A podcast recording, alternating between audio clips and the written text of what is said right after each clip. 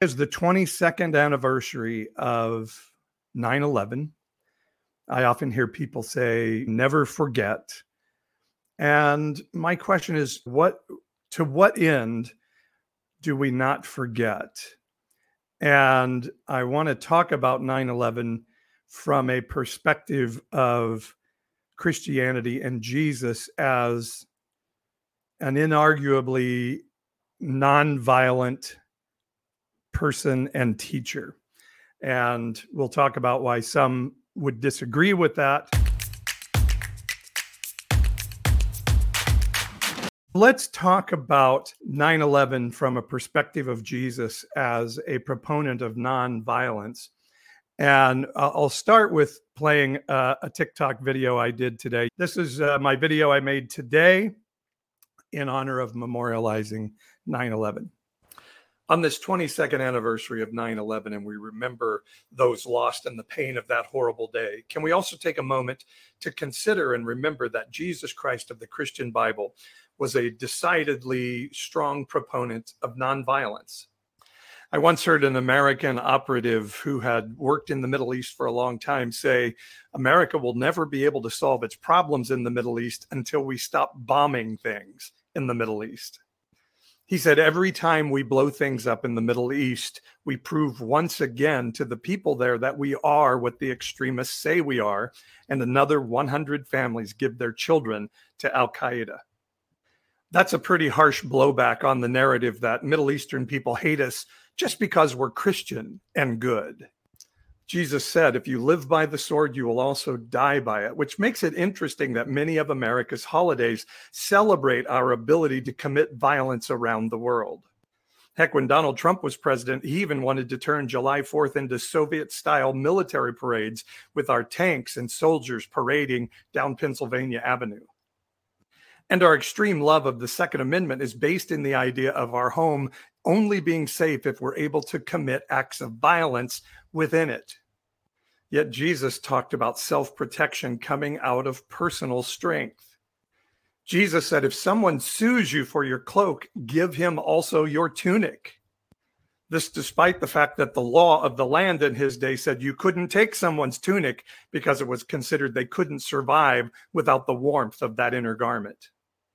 Jesus said, If you only love those who agree with you and are close to you, how are you any different than the worst person in the world?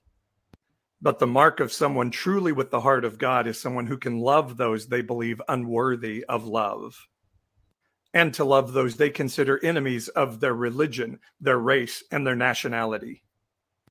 Now, this was not a call from Jesus to allow ourselves to be abused. That's never okay. But it was a clarion call to say, if you use violence for self protection, you will draw violence to yourself. While if you reach out in love and relationship, you will also draw the same. Perhaps something worth considering as we remember this terrible day.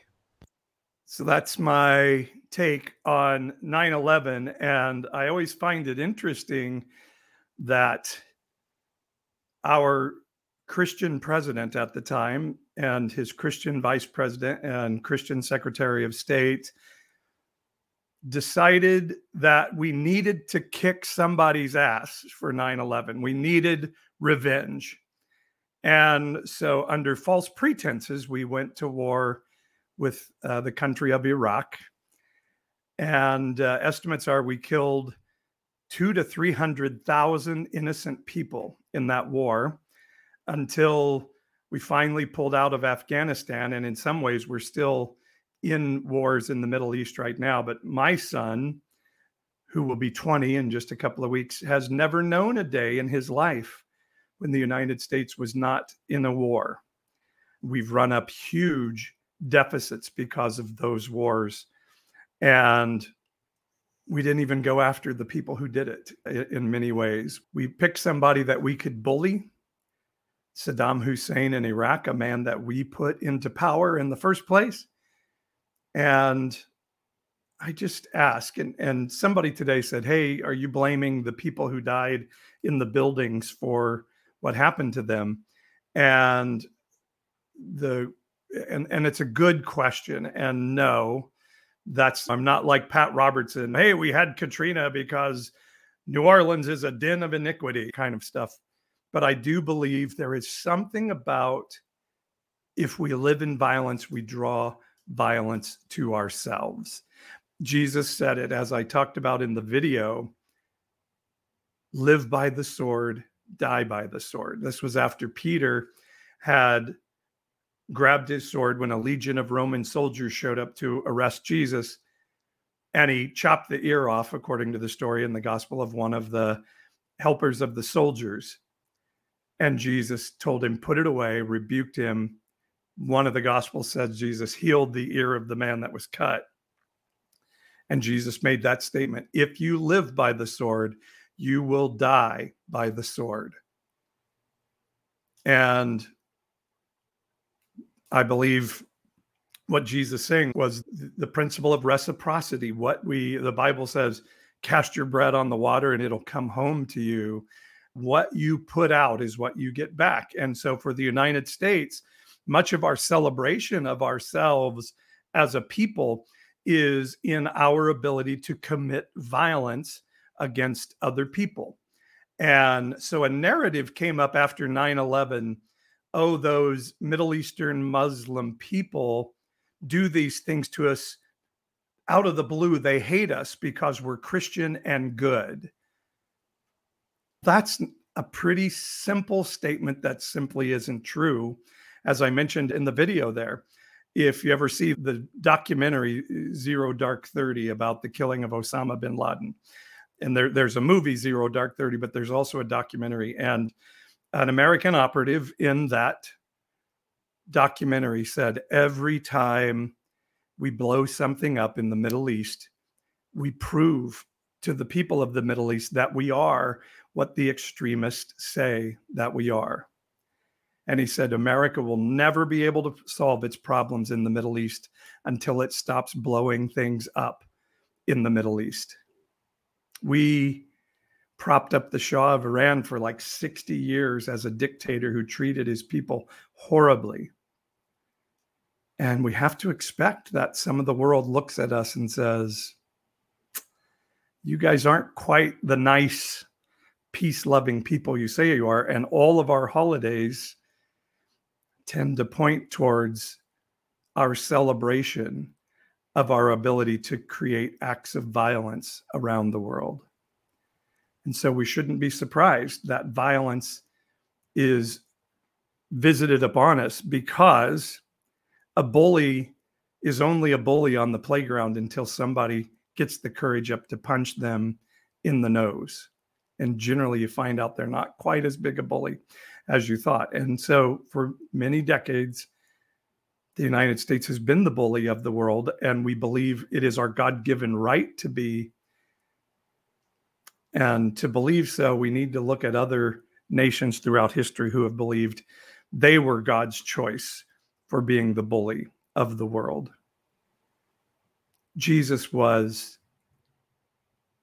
undeniably nonviolent. And let me tell you, because some people will say, well, he said he told the disciples to go buy a sword.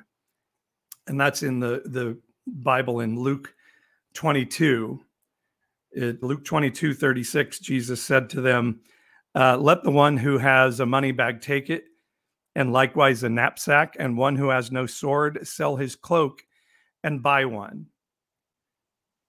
But the problem is, very likely there, Jesus is not telling the disciples to go buy a sword. If he was, then why did he tell Peter to put his sword away and declare to him, If you live by the sword, you die by the sword. And if we look at Luke 20, the verse 37 of Luke 22, he says, I tell you that the scripture must be fulfilled, and he was numbered with the transgressor, for is written about me as its fulfillment. And they said, Lord, Lord, here are two swords. And he said to them, It is enough. So, what I believe is happening here, and as I will often tell you about the Bible, it is arguable sometimes. We don't know exactly what the passages meant. We're reading words that were written somewhere in the first century and now has been translated to English. in the 20th century, most likely, or thousands of years later. So we can argue sometimes about what it means.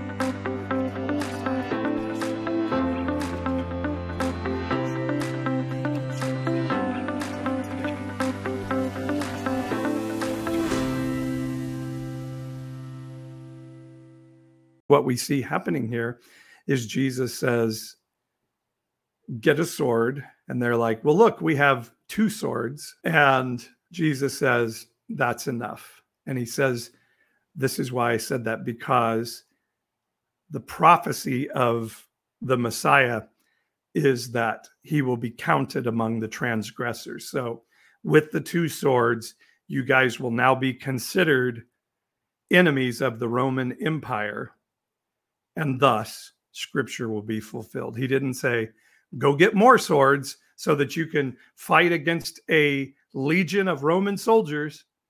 He says, oh, we have two, that's enough. And if you don't believe that Jesus is nonviolent, then the other story I mentioned is in Matthew 5 when Jesus says, You've heard it said, an eye for an eye and a tooth for a tooth. So he's stating, Here's the, the Jewish law that you live under eye for an eye, tooth for a tooth. The idea being, if somebody kills somebody in your family, you've got to go kill somebody in theirs.